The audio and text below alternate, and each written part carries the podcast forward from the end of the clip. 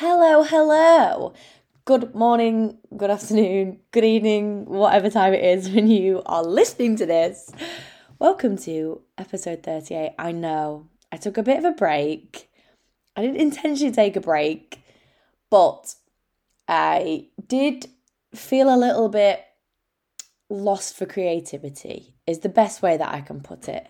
Sometimes I have so many ideas in my head and sometimes there are none. And both of those things can be quite problematic for me as someone with A D H D because I then don't end up doing anything. However, I have found this like level of focus this week. So I'm like, you know what? We're going to run with it. And I made a list of things I wanted to talk to you guys about. So now here we are. We are recording some podcasts. Today, I want to talk to you about this this new, I mean, it's not a new concept, but I think it's a new trend, shall we say. And it all centres around blood glucose monitoring, um, blood glucose spikes, continuous glucose monitors, all these things. And I, I did do a post on this on Instagram, but I guess this is just to kind of expand. And, you know, this gets put in my question box each week, um, especially when it's relating to, you know, people that have been speaking about this quite openly. I mean, we'll we'll, we'll say who it is, mainly that's kind of perpetuating this, especially on a, a kind of mainstream level. And it's the Glucose Goddess, who I actually did follow maybe about three years ago or so. Um, and I guess this is why, you know, this is so problematic, because she is theoretically providing information that is not exactly incorrect. However, if you delve deeper into what she cite, the, the kind of research that she cites and the evidence that she brings forward, she has cherry-picked parts of it. Um, and we will unpack that a bit in this this episode. But theoretically, what she is saying is not wrong. It's just that it doesn't apply to the majority of the population. Um, and I did end up unfollowing her quite a few years ago because I was like, you know what? This is this is not B S, but it's just pathologizing something that people don't need to worry about. So, you know, this whole trend of, um, and I guess it comes from this personalized nutrition standpoint as well of, oh, let's um. monitor our glucose levels and monitor our glucose spikes because it's going to be good for our health, you know. Making out that glucose spikes are the kind of the cause of all of our issues, all of our illnesses, of why we can't manage our weight and causing inflammation, which is causing us to cook from the inside out, which is is a bit wild, to be honest. Let's be really honest. So I wanted to kind of give you guys a bit of a, I guess, a little lesson in what the hell this all means, and pick apart some of the things that you may, pardon me, may have heard. And then I guess maybe on another episode we might go into what can you actually do if you are somebody that does maybe need to be aware of how their glu- their glucose levels um, impacts their health. Let's go with that. So let's go into a little bit of a a kind of lesson on physiology, shall we? And I guess to fully understand glucose spikes and understand what it all means, you need to understand how the body controls or reacts to this. So blood glucose, which is also your blood sugar, um, is controlled by our endocrine system and the hormones there. And it's mainly Um, dealt with in the pancreas, right? So all over our body, we have all of these negative feedback loops that work to keep us in an optimal state, to keep us at homeostasis, right? And um, we can't really control these. I mean, sometimes our behaviours will take us out of this, and this is where we do need to be mindful of, of how these systems work.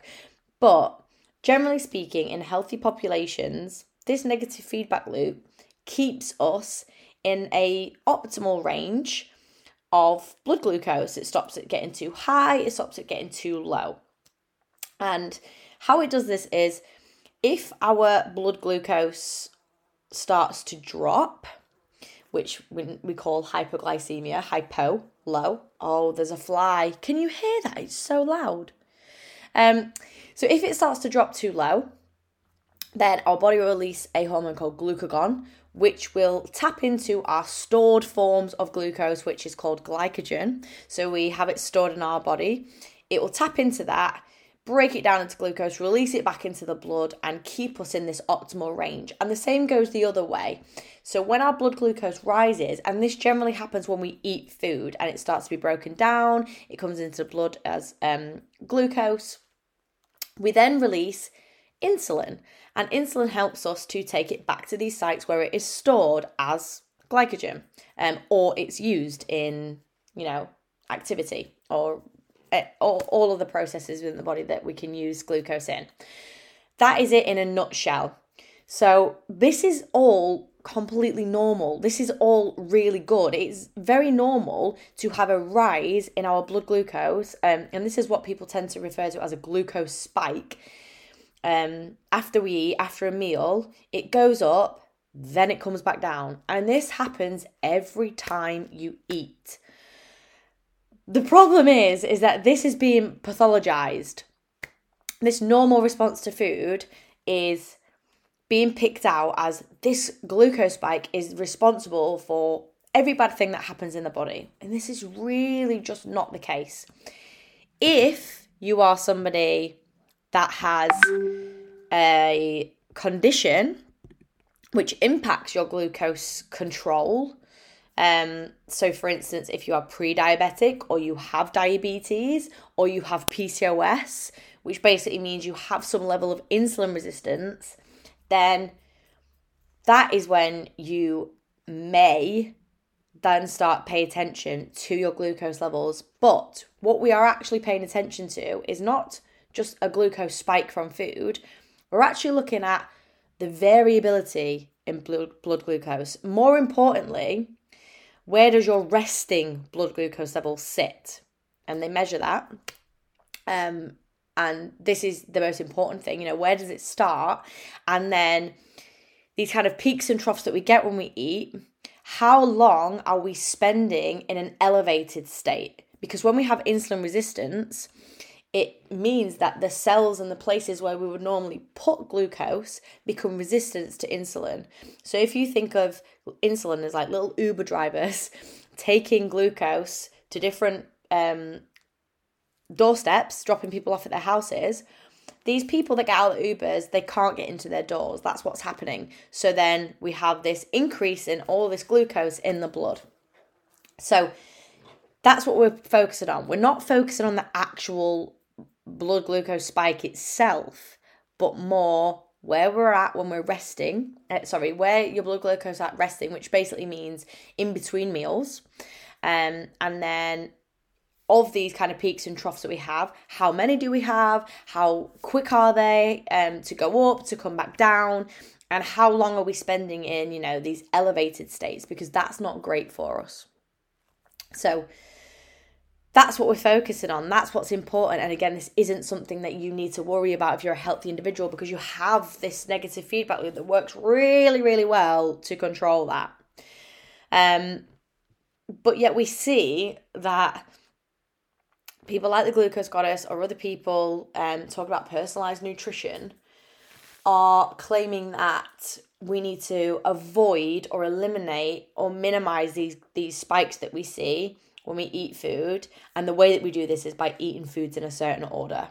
Um, some people will go as far as saying, you know, we need to completely remove carbohydrates altogether, um, which is just so problematic and dumb in itself. You know, if you actually look at the way that um, the body works and the way that insulin works, you know, we can still transport glucose around our body without insulin, and we can still have an insulinemic response without carbohydrates as such. The body will still make glucose. Anyway, I'm off on a tangent there. Um, so by saying, right, we need to avoid or minimise these spikes by eating foods in a certain order, yes, this does theoretically work. That is what happens. If you eat, you know, protein and vegetables and fibre before you eat things like starchy carbs, or even refined carbohydrates, then you are going to slow the release of glucose into the blood. So you're going to reduce this area under the curve. You're going to reduce um, the the speed of the spike, right? That doesn't mean, though, that we are reducing all these things that we have claimed these glucose, these blood glucose spikes do. We are not then um, increasing weight loss. We're not then reversing, you know, P C O S, or we're not curing illnesses or reducing inflammation by doing that. We are quite literally just slowing the release of glucose into the blood. If you have a clinical condition where you have insulin resistance, then yes, maybe that is a good thing.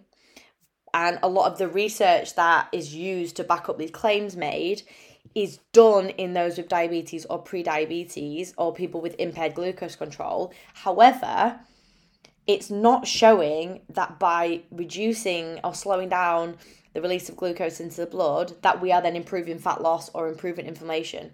We're just we're just changing the speed. That's all we're doing. Um, you know, there might be different reasons why it might result in changes in fat loss for some people, but we actually don't see that in the research. That's not what we're seeing, and there's no real difference. So what we need to focus on is research that is actually done on people that don't have prediabetes or diabetes. And when we're looking at populations that do have that, we want to be focused on the overall glucose variability. That is what is important. Um, we don't need to be focusing on these individual spikes themselves, especially if you're a healthy individual. Um, and I guess the kind of, the main thing that won't seem to die, and I guess this is where a lot of people build up their carb fear from, is that people think by having glucose spikes and increasing insulin that this is what causes weight gain. Um, and that's not the case. When we look at different diet makeup, different um, macronutrient percentages or intakes, but we match calories, we see in the research that there's literally no difference in the amount of weight loss. So if it were the case that spiking your glucose is what stops you gaining weight, then high carb diets wouldn't work. And actually we know that they do. And for me, my clients, having carbohydrates and making sure we get quite a lot of them, especially if you're active, is really, really important. So circling back, healthy people, you don't need to worry. You don't need to worry about your glucose at all, to be honest. Um, it's not something that we really need to be focusing on. Do we need to focus on what we have in our meals? Yes, of course. Um, and there are things that the Glucose Goddess says that are actually things that I would recommend, like eating more protein, having more um, fibrous carbohydrates, starch carbohydrates in your food. I think all those things can help with appetite and hunger, but it's not necessarily related to your blood glucose spikes. That's not what we're seeing. Um, so there's no research to suggest that looking at your glucose variability or your spikes is relevant for anyone that does not have impaired glucose control, aka you people listen to this, you healthy individuals, please don't worry. If you want to improve the sources of carbohydrates that you have, you want to think about adding more protein and vegetables to your meals for a health perspective, great, but it's not because of this kind of glucose response. This glucose spike that everyone's referring to is a very, very normal response to food and can be expected. So there's your little lesson in blood glucose um, and hopefully in carbohydrates, because I just, I see it feeding into this fear that people already have. People already see carbohydrates as this thing that causes us to gain weight when, you know, time and time again we see this debunked. This, it's not the carbohydrates, it's the overall energy that contributes to weight gain. So I feel like people are maybe latching onto this to reaffirm their fears anyway and to help them to maintain already problematic behaviours.